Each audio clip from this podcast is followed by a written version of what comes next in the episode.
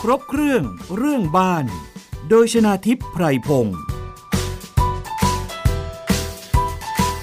สวัสดีค่ะ คุณผู้ฟังคะขอต้อนรับเข้าสู่รายการครบเครื่องเรื่องบ้าน ทางวิทยุไทย PBS ค่ะ รับฟังผ่านเว็บไซต์ www.thaipbsradio.com แอปพลิเคชัน Thai PBS Radio นะคะ รวมไปถึงฟังผ่านสถานีวิทยุที่เชื่อมโยงสัญญาณ นั่นก็คือสถานีวิทยุเสียงสื่อสารมวลชน มหาวิทยาลัยเชียงใหม่ค่ะ วันนี้นะคะ ประเด็นที่เราจะพูดคุยกันก็เกี่ยวเนื่องกับชีวิตของคนเราทุกคนล่ะค่ะ ที่อยู่อาศัยนั้นเนี่ยนะคะ ตอนนี้มันมีการกำหนดเรื่องของผังเมือง เพราะอะไรประโยชน์ของมันก็คือ เป็นการจัดสรรการใช้พื้นที่ที่เหมาะสม แล้วก็ทำให้ผู้อยู่อาศัยนั้น ได้รับความสะดวกสบาย แล้วก็มีความสุขมากที่สุดอะนะคะ ไม่ว่าจะเป็นพื้นที่ที่อยู่อาศัย โซนไหนจะเป็นพื้นที่เกษตรกรรม โซนไหนจะเป็นพื้นที่โรงงานเพื่อไม่ให้เกิด การเหลื่อมล้ำหรือเกิดการละเมิดนั่นเองนะคะ ซึ่งตรงนี้ค่ะ เราก็จะเราก็กำลังจะมีนะคะ ผังเมืองฉบับใหม่ ที่จะประกาศใช้ภายในสิ้นปี 2562 นี้ แต่ว่าประเด็นหลาย ๆ ประเด็นตอนนี้กำลังเป็นที่พูดคุยกันอยู่ในวงกว้างเลยทีเดียว เกี่ยวกับเรื่องของการคัดค้านร่างผังเมืองใหม่นะคะ ทั้งในส่วนของต่างจังหวัด แล้วก็ในกรุงเทพมหานคร ซึ่งวันนี้ค่ะดิฉันก็ได้เรียนเชิญคุณปฐมพงษ์เจียมอุดมศิลป์นะคะ ซึ่งท่านเป็นคณะอนุกรรมการด้านที่อยู่อาศัยคออบช มาพูดคุยกันอีกครั้งหนึ่งค่ะ สวัสดีค่ะคุณปฐมพงษ์ค่ะ สวัสดีครับ สวัสดีครับท่านผู้ฟังทุกท่านครับ ค่ะ วันนี้นะคะ เริ่มต้นก็มีปัญหาซะละ จะพูดอย่างนั้นถูกไหม เพราะว่าเรื่องของร่างผังเมืองที่บอกว่าจะประกาศใช้ปลายปี 2562 ทั่วประเทศเนี่ยนะคะ เราเคยคุณเราเคยคุยกันมาก่อนหน้านี้ อยู่เทปหนึ่งแล้วนะคะ แต่ว่าล่าสุดเมื่อ 24 กรกฎาคม 2562 เนี่ยค่ะ ก็มีเครือข่ายภาคตะวันออกนะคะ ไปยื่นหนังสือถึงนายชวนหลีกภัย ประธานสภาผู้แทนราษฎรนะคะ ขอให้มีการตั้งคณะกรรมาธิการวิสามันศึกษาผลกระทบ จากการดำเนินโครงการเขตพัฒนาพิเศษ ภาคตะวันออกหรือ EEC นะคะ โดยเฉพาะกระบวนการจัดทำร่างผังเมือง ฉบับคณะกรรมการนโยบาย EEC ค่ะ โดยเครือข่ายให้เหตุผลว่า ร่างผังเมืองฉบับดังกล่าวเนี่ยมีการกำหนดการใช้ประโยชน์ที่ดิน ไม่สอดคล้องกับศักยภาพของพื้นที่ หลายชุมชน วิถีชีวิตและภูมิปัญญาในการประกอบอาชีพ บนพื้นที่เกษตรกรรมชั้นดี ที่เหมาะสมต่อการส่งเสริมภาคการเกษตรที่ยั่งยืน มากกว่าเปลี่ยนพื้นที่ไปเป็นอุตสาหกรรมนะคะ อันนี้ก็คือชาวชุมชนเขาไปยื่นหนังสือ ซึ่งก็รู้สึกว่าจะมีผู้มารับหนังสือไปแล้วด้วยนะคะ เพิ่มเติมนิดนึงค่ะ กระบวนการที่ผ่านมาในโครงการ EEC เนี่ยเป็นโครงการลงทุนขนาดใหญ่ อาจจะส่งผลกระทบต่อเศรษฐกิจและสังคมโดยรวม แต่มีการใช้อำนาจพิเศษเร่งรัดโครงการ และอาจเกิดการเอื้อประโยชน์กับกลุ่มทุน โดยมีตัวแทนของประธานสภาเป็นผู้รับหนังสือ อันนี้ก็คือข้อกังวลของประชาชนนะคะ ที่เขารวมตัวกันเป็นเครือข่าย ในพื้นที่แล้วก็ยื่นหนังสือว่าขอให้ทบทวน สะท้อนให้เห็นว่าร่างผังเมืองของเราเนี่ย น่าจะกำลังมีปัญหาหรือเปล่า อันนี้เราตั้งข้อสังเกตไว้ แล้วทางคุณปฐมพงษ์เองนะคะ ก็ได้มีการไปประชุมอบรมใช่ไหมคะ เกี่ยวกับเรื่องของผังเมืองค่ะ ครับ ก็ผังเมืองมันทุกเมื่อก่อนอาจจะไม่มีใครสนใจเท่าไหร่นะครับ เพราะว่าจริงๆเขามีอย่างที่เทปที่แล้วเราก็บอกไปแล้วนะฮะว่ามันมีมาตั้งแต่ปี 2495 นะครับที่กำหนดผังเมืองแต่ว่าก็ไม่ได้ใช้ เพราะว่าเอ่ออะไรก็ตามแต่นะครับ แล้วก็ปัจจุบันนะฮะเรามีพระราชบัญญัติการผังเมืองที่ใช้อยู่ณเวลาเนี้ยณวินาทีนี้เลยคือ พระราชบัญญัติการผังเมืองพุทธศักราช 2518 ซึ่งก็นานแล้วนะครับ ตอนนี้ทุกคนก็จะอ้างถึงความเปลี่ยนแปลงทางเศรษฐกิจ การพัฒนาประเทศนะครับ เพราะฉะนั้นมันจะต้องมีการวางแผน ค่ะ การผังเมืองเนี่ยก็คือเป็นการวางแผนเพื่อควบคุมความหนาแน่นนะฮะของการใช้ที่ใช้ประโยชน์ที่ดิน ค่ะ นะครับใช้ประโยชน์ที่ดินใช้ประโยชน์ทำอะไร ใช้ประโยชน์เพื่อการเกษตร ใช้ประโยชน์เพื่อเป็นเขตพาณิชยกรรม ใช้ประโยชน์ในการเป็นเขตอุตสาหกรรม ค่ะ นะครับโดยในการผังเมืองถ้าท่านที่พอจะทราบบ้างก็จะรู้ว่าเขาก็เอาแผนที่มาแล้วก็ระบายสีลงไป อือฮึ ว่าตรงนี้จะเป็นเขตเอ่อสำหรับทำพาณิชยกรรมนะ ค่ะ ตรงนี้เอ่อเป็นเรื่องของเออการใช้อุตสาหกรรมแบบนี้เป็นต้นนะฮะให้สีอย่างอุตสาหกรรมสีม่วง พื้นที่ที่จะเป็นหน่วยงานราชการให้สีน้ำตาล อย่างนี้เป็นต้น หรือเกษตรเป็นสีเขียวนะครับ สมัยก่อนคือกำหนดเพียงแค่นี้ ค่ะ แต่ณปัจจุบันนี้นะครับ ตอนนี้เนี่ยได้มีพระราชบัญญัติผังเมืองปี 2562 เกิดขึ้น ค่ะ ซึ่งประกาศในราชกิจจานุเบกษาในวันที่ 24 พฤษภาคมปีนี้ และจะมีผลบังคับวันที่ 25 พฤศจิกายนปีนี้เหมือนกัน ค่ะ นะครับ ตอนนี้เวลาที่เรามีพระราชบัญญัติการผังเมืองฉบับใหม่เนี่ย อย่างที่บอกว่าเอ่อทุกอย่างเปลี่ยนแปลงไป เศรษฐกิจเปลี่ยนแปลงไป แนวแนวทางต่างๆ เปลี่ยนแปลงไปเนี่ยเขาก็เลย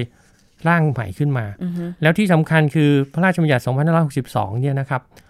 ยกเลิกของเก่าหมดเลย อือฮึไม่เหลืออะไรเลย ไม่เหลืออะไรเลยครับ สักมาตราเดียว อ่า2,000 ยกเลิกพระราชบัญญัติปี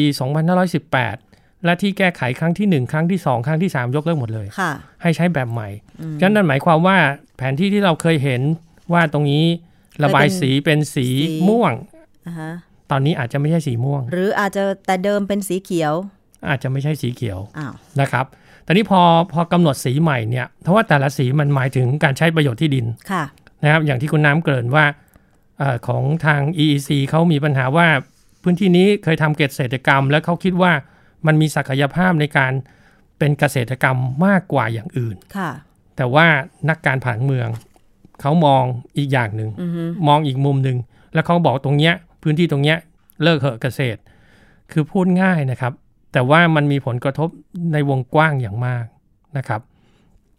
แต่นี้ในการทำผังเมืองเนี่ย ใครเป็นคนคิด คิด ค่ะ มาจากไหน เอามาจากยังไง นั่นน่ะสิ เป็นการระดมความคิดเห็นไหม หรือเอ่อทางภาครัฐเป็นผู้ร่างขึ้นมาก่อน แล้วค่อยฟังความคิดเห็นของคนในพื้นที่ แล้วก็นักวิชาการอื่น ๆ หรือเปล่า ครับคนเอ่อตัวจักรสำคัญที่ในการทำผังเมืองนะฮะพระราชบัญญัติการผังเมืองเนี่ยนะครับอ่ะเดี๋ยวผมย้อนให้นิดหนึ่ง ค่ะ นะครับว่าเอ่อเรื่องการเรื่องของผังเมืองเนี่ยหนึ่งเนี่ยเราจะต้องมีพระราชบัญญัติการผังเมือง ซึ่งเหมือนกับเขาเรียกว่าผังนโยบาย ค่ะ อันเนี้ยเป็นการวางนโยบายกว้างๆครอบคลุมทั้งประเทศ ค่ะ เสร็จแล้วเขาก็จะย่อยลงมาเป็นผังภาคนะครับ ผังภาคเนี่ยก็จะเป็นสิ่งที่ย่อยลงมาคราวนี้ก็จะย่อลงมาว่าแทนที่จะทั้งประเทศเลยทั้ง 77 จังหวัดเนี่ย ค่ะ ก็อาจจะจับ 4 5 จังหวัด 7 จังหวัดที่อยู่ในเขตที่ใกล้เคียงกัน เอามารวมเป็นภาค ตอนนี้เรามีผังภาคทั้งหมดประมาณ ถ้าผมจำไม่ผิด 18 ภาค 18 ภาคเลย ใช่ครับ อย่างกทมเนี่ยเราก็เอาจับไปรวมกับจังหวัดใกล้เคียงอีก 5 จังหวัด ค่ะ เป็นผังภาคกรุงเทพมหานครและจังหวัดใกล้เคียง อืม นะฮะเป็นหนึ่งในในในผังภาคทั้งหมดนะครับ ซึ่งสองเรื่องเนี้ยกรมโยธาธิการและผังเมืองเป็นคนทำ ค่ะ เพราะว่าเขาจะแต่งตั้งคณะกรรมการขึ้นมานะฮะโดยมีเอ่อกรมโยธาธิการนะฮะเจ้าหน้าที่และบุคลากรในกรมโยธาธิการเนี่ยเป็นคนคิดเป็นคนวางร่างขึ้นมา ค่ะ นะครับ แล้วในกฎหมายเนี่ยเขาบอกว่าเมื่อทำจัดทำร่างต่างๆขึ้นมาแล้วเนี่ยจะต้องมีการรับฟังความคิดเห็น อืม เพราะตอนเนี้ยรัฐเราอยู่ภายใต้รัฐธรรมนูญ พุทธศักราช2560 ซึ่งเขียนไว้ชัดเจนว่าคุณจะทำกฎหมาย ซึ่งมีผลกระทบ ในการจำกัดสิทธิและเสรีภาพของบุคคลอยู่แล้วกฎหมายเนี่ย ค่ะ คุณต้องมีการรับฟังความคิดเห็นของผู้ที่รับผลกระทบ อืม อย่างกว้างขวางและทั่วถึง ค่ะ ผมยังงงๆนะฮะเขียนไว้แค่นี้ต้องรับฟังนะครับ แต่ผมมีคำถามอยู่ในใจว่ารับฟังไปแล้วเนี่ยเอาไปทำอะไรต่อ ปรับแก้ตามที่ให้ความคิดเห็นไปไหม นั่นน่ะสิครับ อย่างนี้ใช่ไหมะ อันเนี้ยเนี่ยเราจะเราจะทราบได้ยังไง ใช่ โอเค อันนั้นอันนั้นไม่ใช่ไม่ใช่ไม่ใช่เรื่องที่เราจะคุยกันวันนี้ ค่ะ นะครับ ตอนนี้พอพอเขาทำระดับผังภาคแล้ว ตอนนี้เขาก็จะมีตั้งการตั้งคณะกรรมการ เพื่อทำผังเมืองรวม ค่ะ อันเนี้ยจะใกล้ตัวเรามาก เพราะว่าผังเมืองรวมเนี่ยจะต้องมีทุกจังหวัด ยกเว้น EEC อือฮึ นะครับ EEC เขาเขาเป็นผังของเขาโดยต่างหากนะ ต่างหาฮะก ที่โดมียเฉ ปัญ พาะ ใช่ครับ ก็คือ 3 จังหวัดที่อยู่ในเขตพัฒนาเศรษฐกิจพิเศษ นั่นก็คือชนบุรี ระยองและฉะเชิงเซานะคะ ถูกต้องครับสามจังหวัดนี้เขาจะมีผังของเขาโดยตรง อือฮึ นะครับ โดยอาศัยอำนาจเอ่อในการจัดทำนะครับ แต่คนทำก็คือกรมโยธาธิการและผังเมืองนะครับ ผมตั้งข้อสังเกตนิดนึงว่า คนทำไม่ได้อยู่ในพื้นที่ คนทำอยู่ที่กรม นะครับ มีนักวิชาการมีผู้ความรู้มีอะไร แล้วก็เอาร่างเนี่ยไปรับฟัง ค่ะ ใช่ครับเหมือนกันครับในระดับจังหวัดเนี่ยเขาให้ผู้ว่าราชการจังหวัดเนี่ยเป็นประธานผังเมืองนะครับ ค่ะ แล้วก็ทุกจังหวัดตอนเนี้ยเราเราถือได้ว่าตอนเนี้ยเรามีผังเอ่อ ผังเมืองรวมของทุกจังหวัดยกเว้น EEC ค่ะ เรามีหมดละครบครบถ้วน คือมันมีมาก่อนหน้านี้ แล้วพระราชบัญญัติผังเมือง พุทธศักราช2562 เขียนไว้ว่า ผังที่มีอยู่เดิมเนี่ย ต่อไปนี้ไม่หมดอายุ คือ ค่ะ สมัยก่อนเนี่ยผังเมืองรวมจะมีอายุ 5 ปี แล้วก็ต่ออายุได้ 2 ครั้งครั้งละ1ปี ค่ะ แล้วด้วยงานจำนวนงานที่เยอะเนี่ยปริมาณงานที่เยอะซึ่งเราจะได้ยินเสมอเสมอๆว่างานเยอะทำไม่ทัน อือฮึ ทำให้เกิดช่องว่าง แล้วก็เกิดปัญหาเกิดขึ้นนะครับเพราะฉะนั้นพระราชบัญญัติใหม่ที่จะบังคับใช้ในเดือนพฤศจิกาเนี่ยบอกเลยว่าของเก่าที่ใช้อยู่แล้วให้ใช้ต่อไป ค่ะ เพราะฉะนั้นไม่มีวันหมดอายุจนกว่าจะทำผังเมืองใหม่ขึ้นมาทดแทน ค่ะ ตอนนี้ทำไมเขาต้องถึงมาทำผังเมืองกันตอนนี้ เพราะว่าอย่างที่บอกพระราชบัญญัติผังเมือง2562 ที่จะบังคับใช้เนี่ยมันมีความเปลี่ยนแปลงจากพระราชบัญญัติปี2518 ค่ะ นั่นคือเปลี่ยนแปลงไปแล้ว แล้วกำหนดไว้ว่าผังเมืองรวม หรือผังเมืองผังเมืองเฉพาะ หรือ ค่ะ ผังชุมชนเนี่ยซึ่งเป็นผังที่ย่อยลงมาเนี่ยจะต้องไม่ขัดแย้งกับพระราชบัญญัติผังเมือง ค่ะ มันหมายความว่าเขาก็ต้องมีการแก้ไข อือฮึ อะไรที่มันขัดอะไรที่มันแย้ง ต้องแก้ไขให้มันไม่ขัดไม่แย้ง ค่ะ นะครับกึงต้องมีการทำแล้วเดี๋ยวจะต้องทำทุกจังหวัด แต่ตอนเนี้ยที่มีการทำและเป็นข่าวใหญ่โตกันตอนเนี้ยแล้วมีการคัดค้านกันอยู่ตอนนี้ก็คือ ผังเมืองรวมของกรุงเทพมหานครของเรานี่แหละครับ ค่ะ นะฮะนะฮะเพราะว่าจริงๆเนี่ยทางทางเอ่อกรมโยธาธิการเขาก็ร่าง ค่ะ ร่วมกับกรุงเทพมหานครแล้วเขาก็ร่างแล้วเขาก็เอามาเอ่อรับฟังความคิดเห็น อือฮึ นะครับแต่ว่ามีชุมชน คนที่อยู่ในพื้นที่เดิม ค่ะ เขาคัดค้าน เพราะว่าผมเคยเล่าให้ฟังว่าสมัยก่อน ผมว่าน่าจะก่อน 2518 เนี่ยแล้วเอ่อการผังเมืองเขาก็คิดว่าเมืองควรจะขยาย ค่ะ เพราะว่าพื้นที่ข้างในมันแพงเกินไปมันหนาแน่นเกินไปการจราจรติดขัดเขาก็เลยคิดว่าเขาควรจะขยายเมืองออกไป ใช่ดิฉันเคยจำได้สมัยก่อนจะ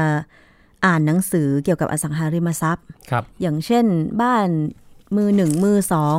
แล้วก็มักจะมีบทความ มักจะมีกฎหมายพวกเนี้ยอยู่ด้วยก็ได้อ่านด้วยนะคะ แนวโน้มในในสมัยก่อนเนี่ยก็คือการขยายเมือง เช่น สุขุมวิทหนาแน่นไปใช่ไหมเขาก็จะขยายไปเส้นอื่น คือจะไม่อนุญาตให้สร้างอาคาร อย่างเช่น ตึกสูงมากเกินไป หรือว่าอาคารสำนักงานหรืออะไรก็ตามที่มันไปสร้างความหนาแน่นเพิ่มใช่ไหมคะ ครับ แล้วก็จะขยายไปชานเมือง นะก็ค่อยๆ ขยายไปชามเมืองตัว อ นี้ ย่างศูนย์ราชการ ครับ เขาก็ย้ายมาสร้างที่ถนนแจ้งวัฒนะครับอย่างนี้ใช่ไหมคะ เพื่อขยายความแออัดจากกลางเมือง อ่า แล้วก็รวมศูนย์ตรงนี้ แต่ปรากฏว่าตอนนี้เนี่ย ย่านศูนย์ราชการก็รถติดเหมือนเดิม หนักยิ่งกว่าเดิ ม ก็คือใช่ครับสมัยก่อนเขาคิดว่าควรจะขยาย ค่ะ ตอนนี้การขยายนั้นมันไม่ใช่อยู่ดีๆ ก็อยากไปสร้างก็ไปสร้างอยู่เลย มันทำไม่ได้ ค่ะ มันจะต้องมีสาธารณูปโภค ใช่ มีมีสิ่งอำนวยความสะดวกตามไปด้วย มี ต้อง วา สร้าง งถนน วางท่อน้ำประปา ครับ เดินสายไฟ ครับ นะคะถนนต้องกว้างพอ ครับ ตอนนี้ก็จะมีนายทุนอ๋อเดี๋ยวจะตัดถนนไปทางนี้ไปสร้างหมู่บ้านดัก อ่าฮะ อ่า ก็จะมีการต่อว่ากันเกิดขึ้นว่าเนี่ยตัดถนนเพื่อหมู่บ้านนี้โดยเฉพาะ อ่าฮะ ถ้านึกออกเคยจะมีข่าวแบบเนี้ย มีมีแถวเชียงใหม่ก็มี ครับ เมื่อประมาณ 15-16 ปีที่แล้ว ครับ ถนนวงแหวน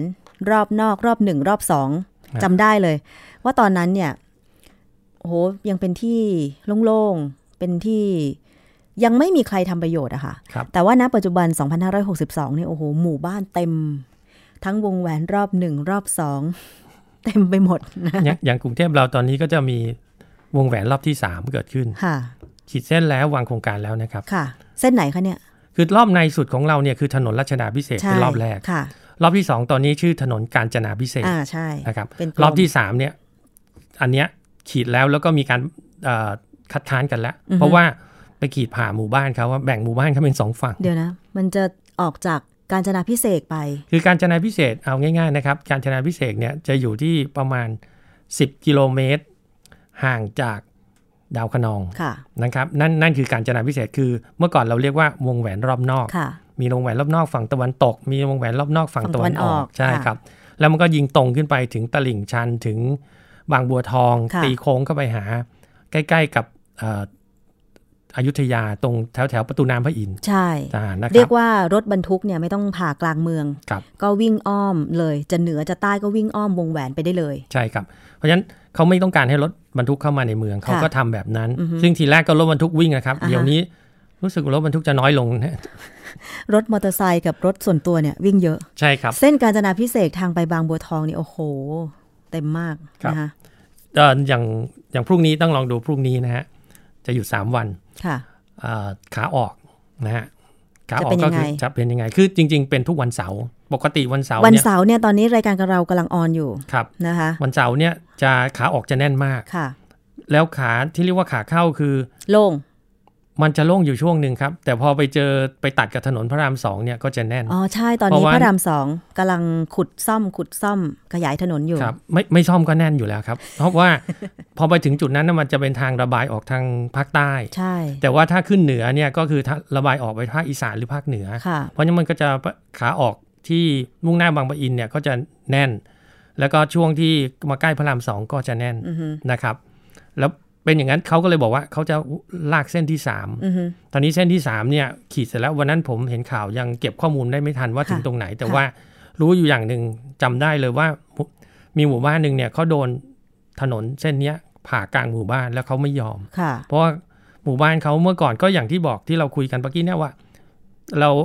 นักผังเมืองต้องการให้เมืองขยายออกไป ค่ะ หมู่บ้านก็ไปสร้างไกลๆเพราะที่ดินราคาถูก อือฮึ ก็สามารถพัฒนา แต่ว่า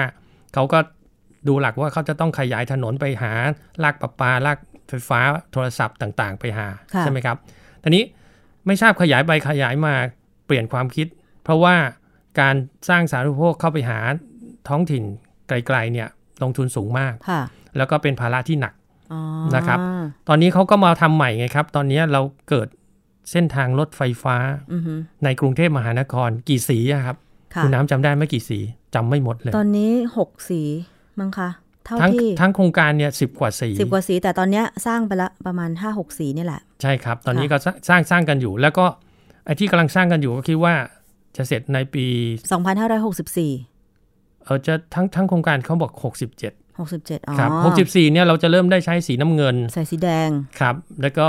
สายที่ไปคูคตอะไรอย่างเงี้ยนะครับจะจะ แล้วก็ ได้ สายสีส้ม ครับ อันเนี้ยเขา ไม่ เขา แน่ใจ ฮะคือตรงนี้พอเขาบอกว่าในเมื่อเหมือนกับว่ามีรถไฟฟ้า การคมนาคมในเมืองสะดวก ค่ะ เอาใหม่ สาธารณูปโภคในเมืองก็มีอยู่แล้ว ค่ะ นะครับ เพราะฉะนั้นเปลี่ยนใหม่ว่าเอาคนเข้ามาข้างในแทน อืม ไม่ต้องไปอยู่ข้างนอกละ ใช่ครับ เพราะฉะนั้นก็จะสนับสนุนให้เกิดการ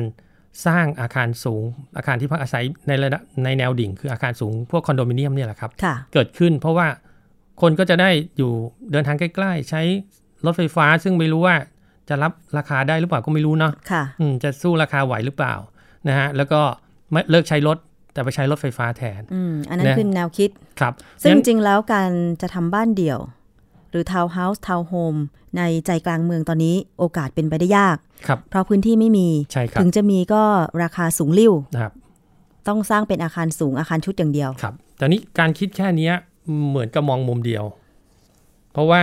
การส่งเสริมให้มีอาคารสูงการสร้างอาคารสูงขึ้นมาอย่างเช่น ท่านผู้ฟังอาจจะเคยได้ยินที่เขาบอกว่า ในรัศมี 500 เมตร จากสถานีรถไฟฟ้า สามารถสร้างอาคารสูงได้ ค่ะ นะครับ ตอนเนี้ยพระราชบัญญัติฉบับใหม่เนี่ยขีดให้เป็น 850 เมตรละ ค่ะ คือขยายกว้างไปอีก อือฮึ นะครับ แต่ถนนเดิมของกรุงเทพมหานครเราเนี่ย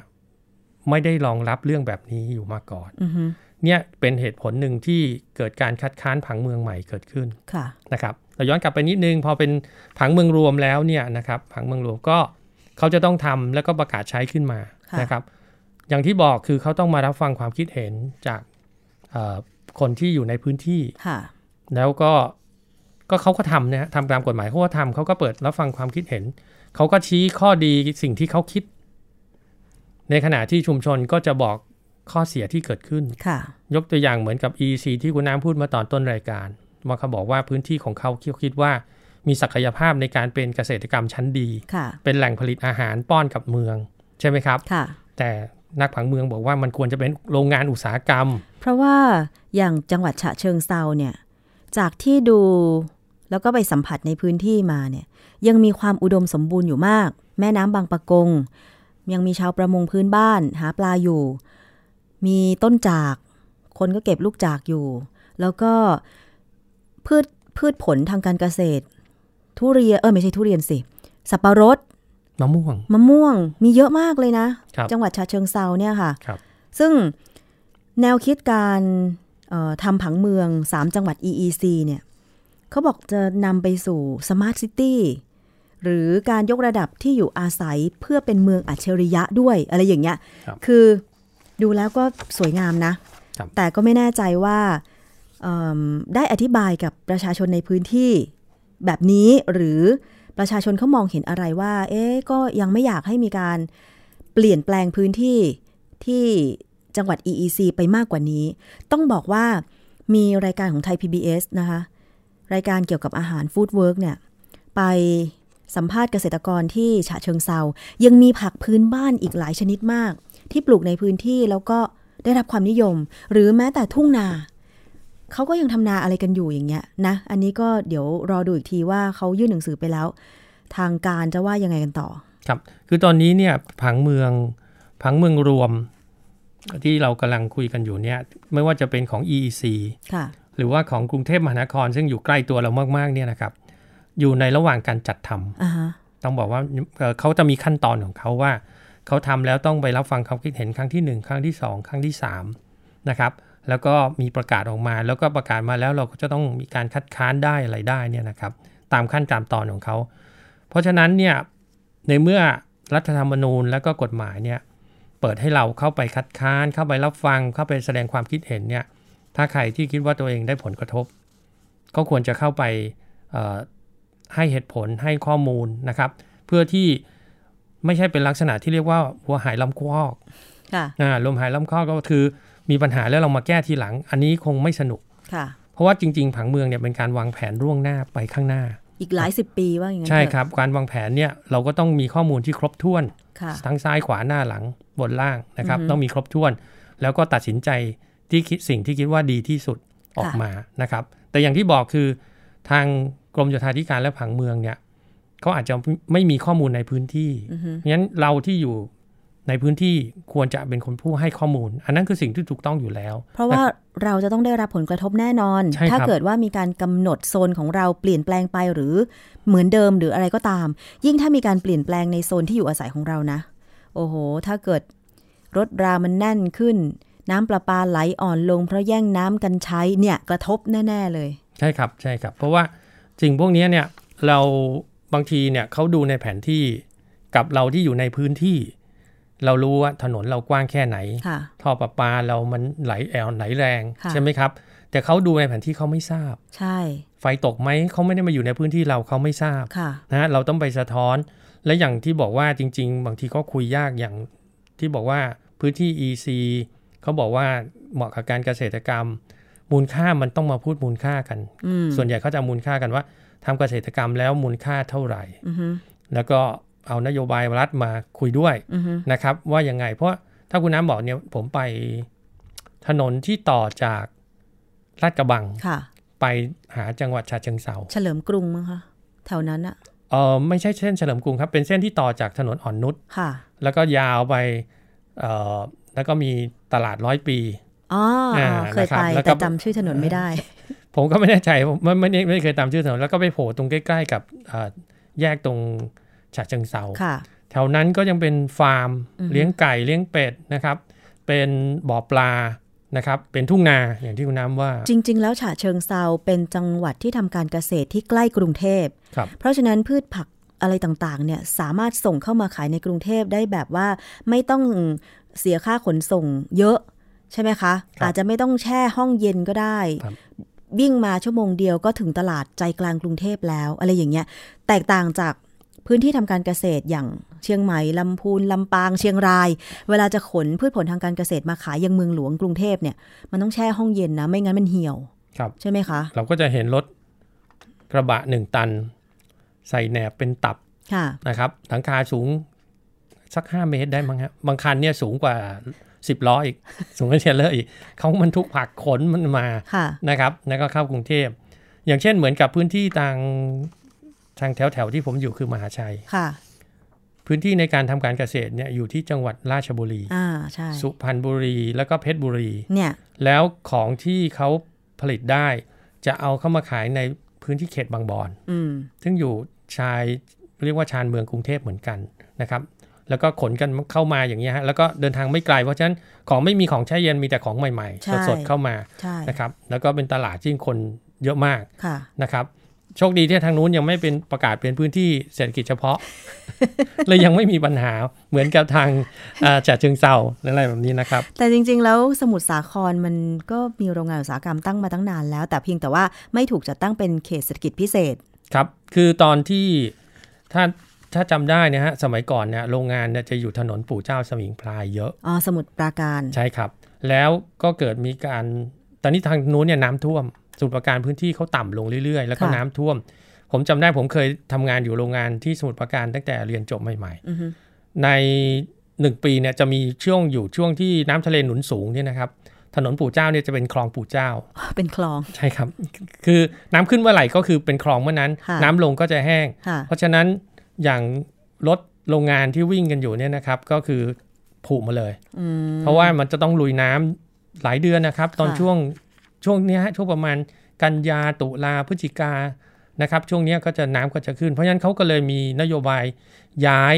โรงงานพวกเนี้ยออกจากพื้นที่ ค่ะ ซึ่งส่วนหนึ่งเนี่ยก็ไปอยู่ที่จังหวัดระยอง อ๋อ นะเลย มาบตาพุธ เลยบ้านฉางใช่ครับมาบตาพุปลวกแดงอะไรพวกนี้ฮะเขาจะไปอยู่ทางนู้น และอีกส่วนหนึ่งเนี่ยก็เขาก็ตั้งนโยบายรับขึ้นมาว่าให้สมุทรสาครเนี่ยรับโรงงานเข้าไปฉะนั้นคำขวัญของจังหวัดสมุทรสาครก็คือ เมืองประมงดงโรงงานนะครับใช้คำว่าอ่าเมืองประมงดงโรงงาน ค่ะ ลานประวัติศาสตร์ ค่ะ นะครับเพราะฉะนั้นเขาเองเนี่ยเขามีบริษัทประวัติศาสตร์เหมือนกันนะครับ แต่สิ่งที่นำหน้าเลยของเขาคือการประมงอยู่แล้วนะครับ และต่อมาด้วยก็คือดงโรงงานก็คือมีจำนวนโรงงานเยอะมากมายนะครับรวมทั้งโรงงานผมก็อยู่ในพื้นที่ด้วย ค่ะ ก็อยู่ในดงโรงงานนั้นนะคะ ใช่ครับ ค่ะ เอาละค่ะคุณผู้ฟังคะเราพูดคุยกันเกี่ยวกับร่างผังเมือง ฉบับใหม่ที่จะประกาศใช้สิ้นปี 2562 นี้ เรายังไม่จบเท่านี้นะคะ จริง ๆ แล้วยังมีสิ่งที่หลายเครือข่ายนะคะไปคัดค้านไม่ว่าจะเป็นผังเมือง EEC หรือว่าผังเมืองรวมกรุงเทพมหานคร เดี๋ยวช่วงหน้าเราจะกลับมาติดตามกันต่อว่า สิ่งที่เครือข่ายหรือชาวชุมชนคัดค้านนั้นเนี่ยนะคะ คือประเด็นไหนบ้าง แล้วก็เดี๋ยวเราจะพูดคุยกันว่าเอ๊ะแล้วแนวทางต่อไป ในฐานะประชาชนเราควรจะทำยังไงดีนะคะ ช่วงนี้พักกันครู่หนึ่งค่ะ คุณกำลังฟังรายการ ครบเครื่องเรื่องบ้าน ทางวิทยุไทย PBS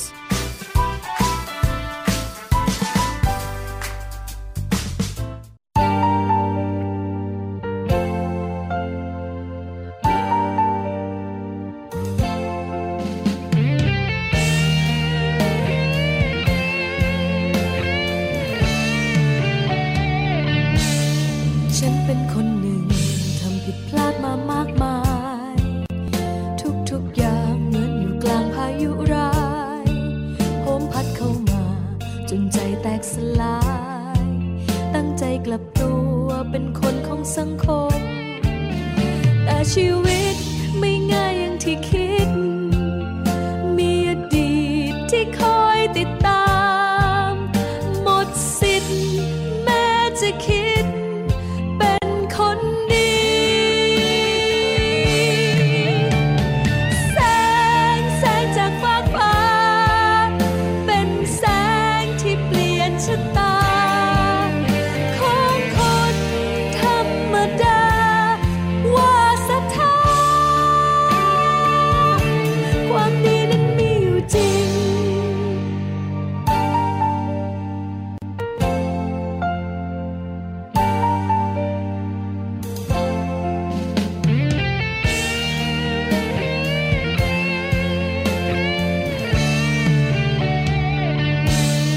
รักของเธอมาเปลี่ยนแปลงไปทุกสิ่ง ว่าผู้หญิงคนนี้ยังมีค่า เหมือนแสงที่ส่อง หลังฝนสาดแม้ยามหลับตายังอบอุ่นในหัวใจ แต่ชีวิตไม่ง่ายอย่างที่คิด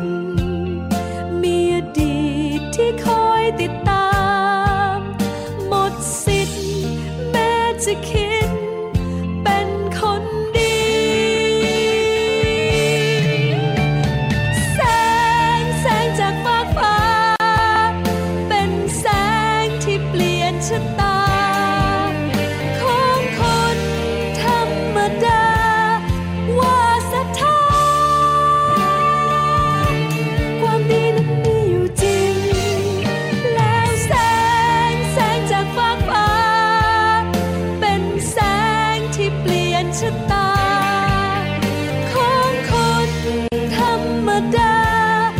ว่าศรัทธาความดีนั้นมีอยู่จริง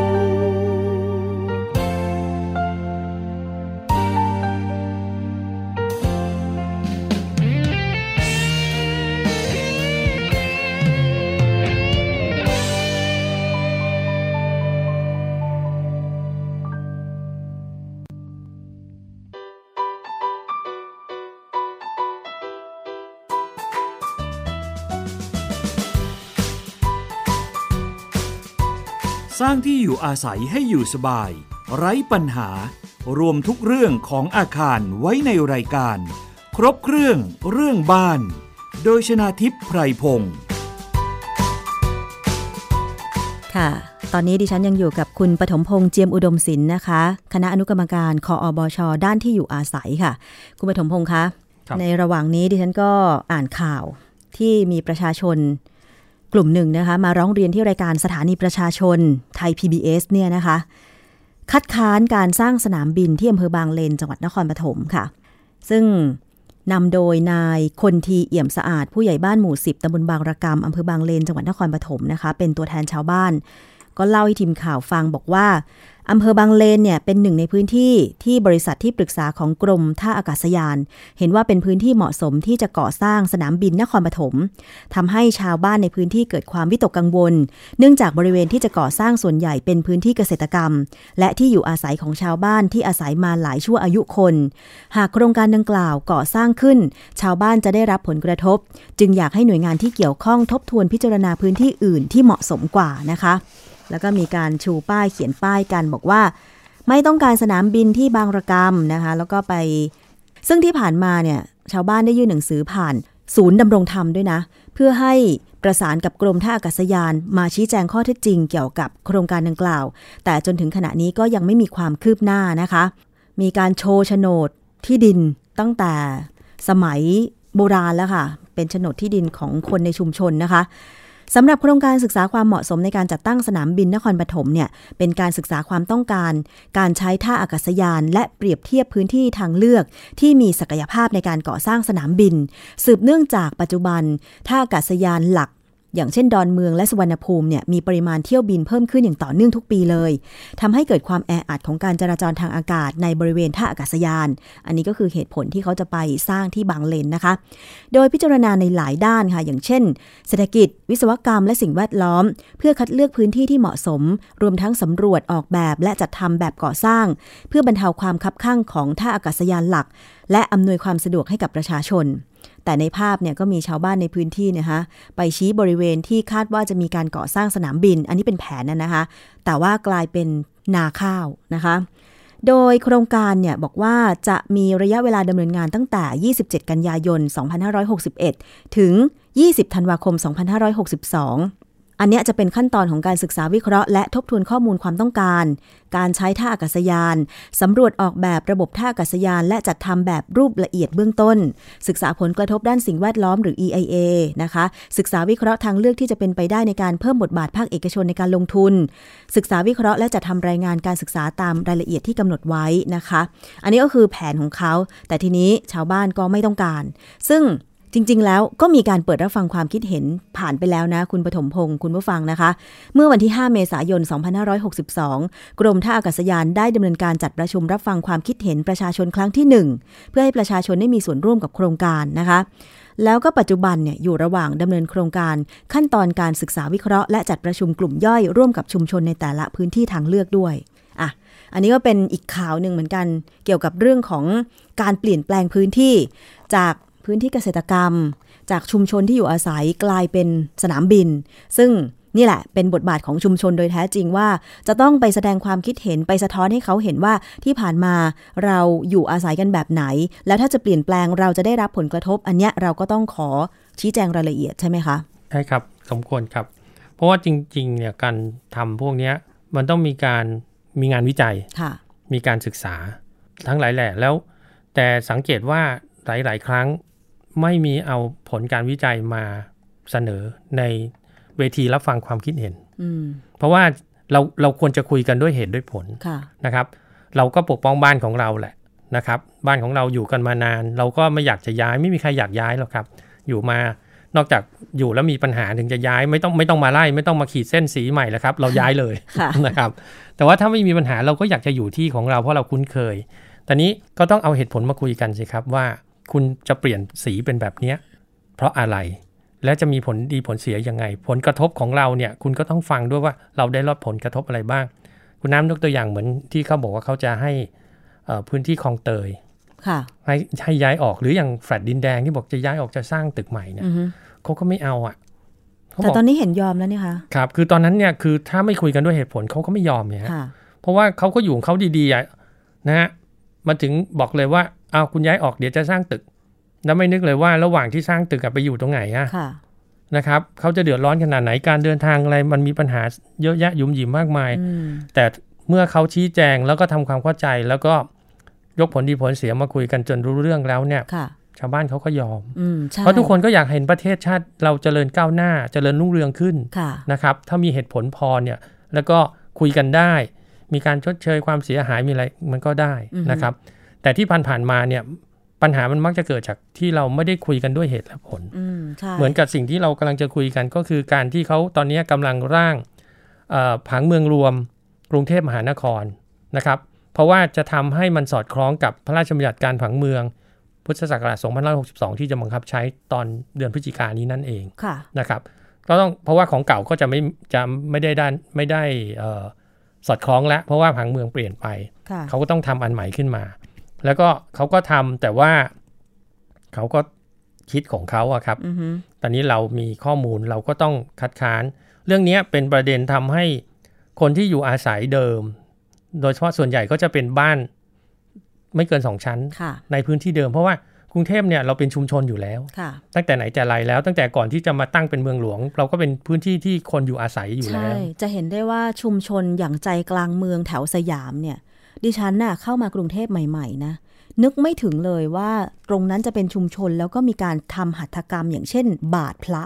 เอาบ้านๆ เรียกว่าชุมชนบ้านบาท ครับ มันอยู่แวดล้อมท่ามกลางตึกสูงมาก ครับ แต่ว่าก็ยังมีชุมชนเก่าแก่อยู่ตรงนั้น นะ หรืออีกหลาย ๆ ชุมชนที่บางทีนึกไม่ถึงว่าเนี่ย คือที่อยู่อาศัยดั้งเดิมของชาวกรุงเทพ ครับอย่างอย่างกรณีคุณน้าจำได้ไหมฮะตอนที่เราสร้างทางด่วนขั้นที่สอง อือฮึ และมีชุมชนอ่าบ้านครัวเหนือบ้านครัวใต้ อ่าค่ะ อ่านั่นเขาก็เป็นชุมชนของอาชาวมุสลิม ค่ะ นะครับเขาก็ต้องขัดขานแล้วสุดท้ายสร้างไม่ได้ ค่ะ นะครับเพราะว่าคุยกันด้วยเหตุและผลไม่ได้ละเขา ค่ะ เขาก็ยังไงเขาก็ไม่ยอม เพราะว่ามันเป็นพื้นที่ชุมชนจริง ๆ แล้วตำบลบางกอกของเราเนี่ยแต่เดิมเนี่ยก็เป็นที่ที่คนทำการเกษตร เป็นชุมชนอาศัย เพราะเราเกาะอยู่กับแม่น้ำเจ้าพระยา ใช่ และตรงนี้เป็นพื้นที่ลุ่มเหมาะกับการเกษตรเราก็ทำ ค่ะ อันนี้เรามาอยู่เป็นเมืองหลวง แล้วเราไม่ได้มีการวางผังเมืองมาตั้งแต่แรก อ่าฮะ ก็ต้องในการจะทำอะไรเนี่ยก็ต้องคำนึงถึงคนที่อยู่เดิม ค่ะ เพราะเขาเป็นเจ้าของพื้นที่เดิม อือฮึ แล้วคุณน้ำคิดดูที่ว่าในในในในกรุงเทพเรา ถ้าทุกคนไปตามเมื่อจะเขตราชเทวีพญาไทนะครับสะพานควาย ค่ะ นะครับหรือแม้แต่ในจักรวรรดิอันนั้นเยาวราชที่อยู่ข้างใน ถนนตรอกซอกซอยของเราจะเล็ก ค่ะ เพราะเป็นชุมชนเดิม อืม ถ้ามี อ๋อ การวางผังเมืองทำอะไรก่อนเนี่ยถนนน่าจะใหญ่ ถูก แม้แต่บ้านผมเองเนี่ยนะฮะสุขุมสุขุมวิทเนี่ยซอยต่างๆเนี่ย ก็เล็ก ก็ประมาณแค่หกเมตรเองฮะมัน รถ ไม่ได้ สวนกันยังไม่ได้เลยใช่ไหม รถสวนกันพอ6เมตรพอได้ครับ พอได้ าแต่ว่าถ้าเหมาะสมถ้าถามว่าเหมาะสมอ่ะมันควรจะสัก 8 เมตร ค่ะ เพราะต้องมีฟุตบาทด้วย ใช่ ใช่ไหมครับแต่ว่าเนี้ยก็ 6 เมตร ยิ่งแถวห้วยขวางผมเคยเข้าไปนะฮะรถสวนกันเกือบไม่ได้อย่างที่คุณน้ำบอก ผมว่าน่าจะ 4 เมตรอะไรแบบเนี้ยครับ จริง ๆ แถวห้วยขวางเมื่อก่อนน่ะ คอนโดมิเนียมก็ไม่ขึ้น ครับ แล้วก็มี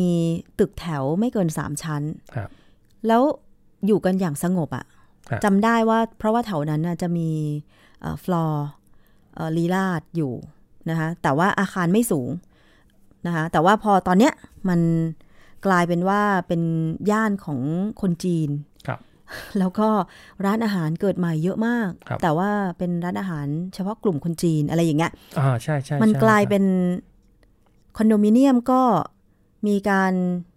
ให้คนต่างชาติเช่าหรือซื้อไปเยอะเลย ครับ คนไทยตอนนี้แทบจะเรียกได้ว่ากับย่านห้วยขวางนี่ ไปอยู่ไม่ค่อยได้แล้วอะ เราเข้าไปทำงานแล้วเราก็ออกมา ใช่ แต่บันอย่างนั้นนะฮะ ค่ะ สีลมอะไรอย่างนี้ก็เหมือนกัน ค่ะ ยิ่งสุขุมวิทเนี่ย เอ่อชาวต่างชาติเยอะมาก ใช่ ถ้าใครขึ้นรถ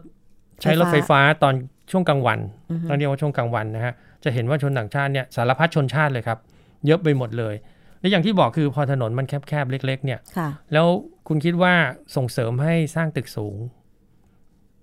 ไม่เคยคิดถึงปัญหาว่าปัญหามันเกิดอะไรขึ้น อือฮึ เนี่ยครับมันนำมาซึ่งปัญหาที่ชุมชนต่างๆ ไม่ว่าจะเป็นชุมชนซอยเอ่ออารีนะครับ หรือราชครู ค่ะ นะครับ ซอยมหาดเล็กหลวง 1 2 ที่ลาดดำริ แล้วก็ทางแถวทองหล่อ แถวทางเอกมัยเนี่ยเขาคัดค้านเพราะว่าถถนนของเราเนี่ยไม่ได้ใหญ่นะครับแต่ มันขยายไปไม่ได้แล้วด้วย ขยายไม่ได้ครับ ถ้าขยายเนี่ยแล้วจ่ายค่าเวรคืนไม่ไหวอะครับ อือฮึ เพราะว่า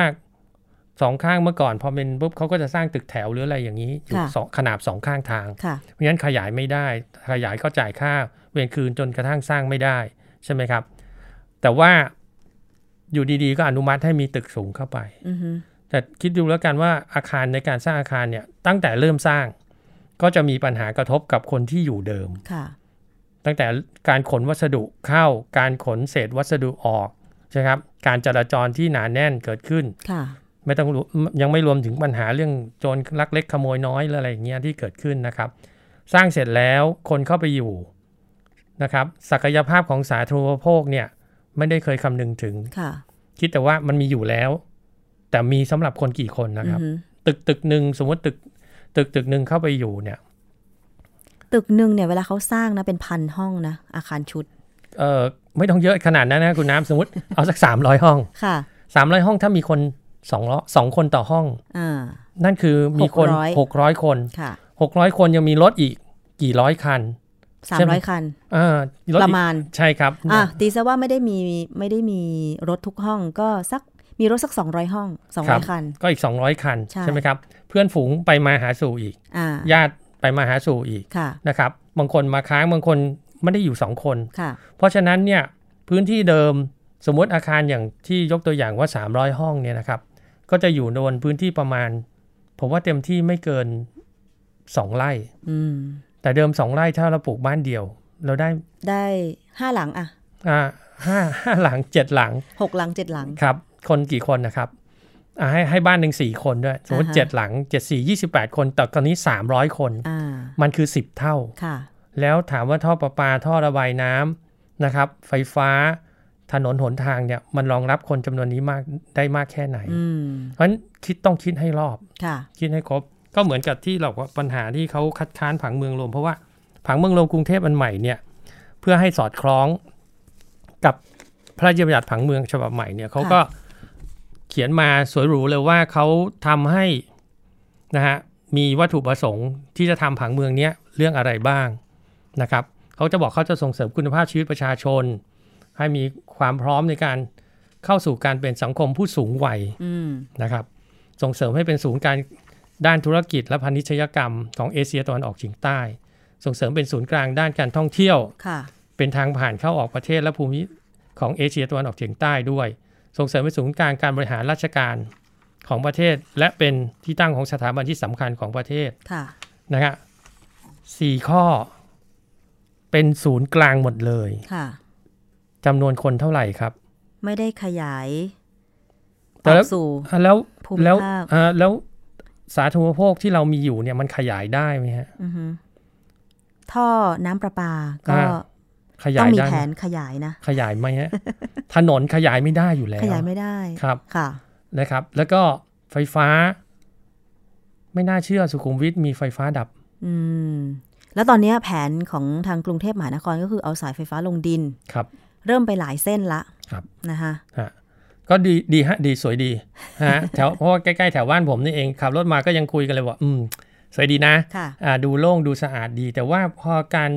ต้องการให้กรุงเทพเป็นศูนย์กลางเนี่ย นั่นหมายถึงว่า เอาแค่เฉพาะกลางวันเนี่ย คนที่จะต้องมาอยู่รวมกันในพื้นที่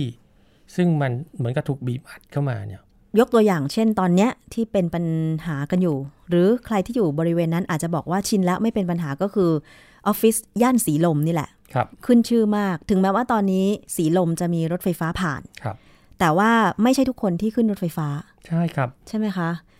ถ้าใครอยู่ในพื้นที่นั้น ลองนึกดูนะฮะว่าก่อนสร้างรถไฟฟ้าติดขนาดไหน อือฮึ สร้างรถไฟฟ้าเสร็จแล้วเปิดใช้มาเป็น 10 ปีแล้ว ก็ยังติดอยู่ ก็ยังติดเหมือนเดิม แสดงว่ารถไฟฟ้าไม่ได้ตอบโจทย์ว่า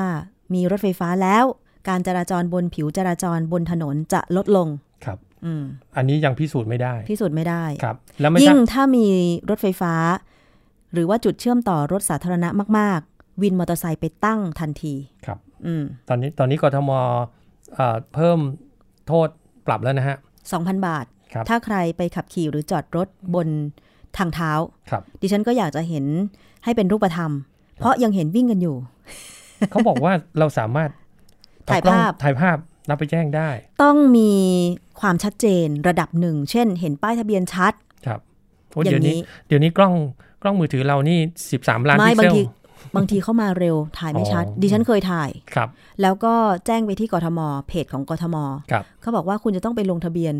อืม ในเว็บไซต์ของกทมด้วย ครับ อือฮึดิฉันก็เลยไม่ไปลง เขาต้องการทราบว่าใครคนแจ้ง เพราะว่าเดี๋ยวเขาจะแบ่งเงิ เรา นแบ่งเงินรางวัลให้ เราให้ชื่อไปทางอินบ็อกละ ครับ ให้ให้ชื่อไปทางกล่องข้อความ ครับ เราไม่ต้องการเงินรางวัล อืม เราอยากให้คุณจัดการกับคนเนี้ย คนที่ทำผิดกฎหมายเนี่ยโด ค ย รับ เร็ว ครับ เราไม่ต้องการเงินรางวัลเลยนะคะ อ่ะตอนนี้เรามาต่อว่าเขาส่งเสริมให้เป็นศูนย์หลาย ๆ อย่างแล้วนะฮะ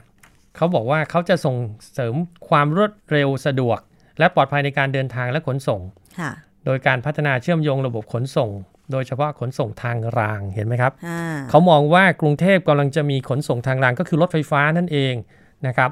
และพัฒนาบริเวณจุดเปลี่ยนถ่ายการสัญจร และโครงข่ายคมนาคมให้มีประสิทธิภาพ อืม นะครับ ซึ่งตอนนี้ก็ยังเป็นปัญหากันอยู่นะครับ จะรู้เมื่อไหร่รู้เมื่อสร้างเสร็จ คือว่ามันมีปัญหามาตั้งนานมากแล้ว เกี่ยวกับเรื่องของการออกแบบทางขึ้นทางลงรถไฟฟ้า มันไม่ได้สัมพันธ์กับป้ายรถเมย์ไม่ได้สัมพันธ์กับสะพานลอย คืออยากจะให้สะท้อนไปจริง ๆ ว่า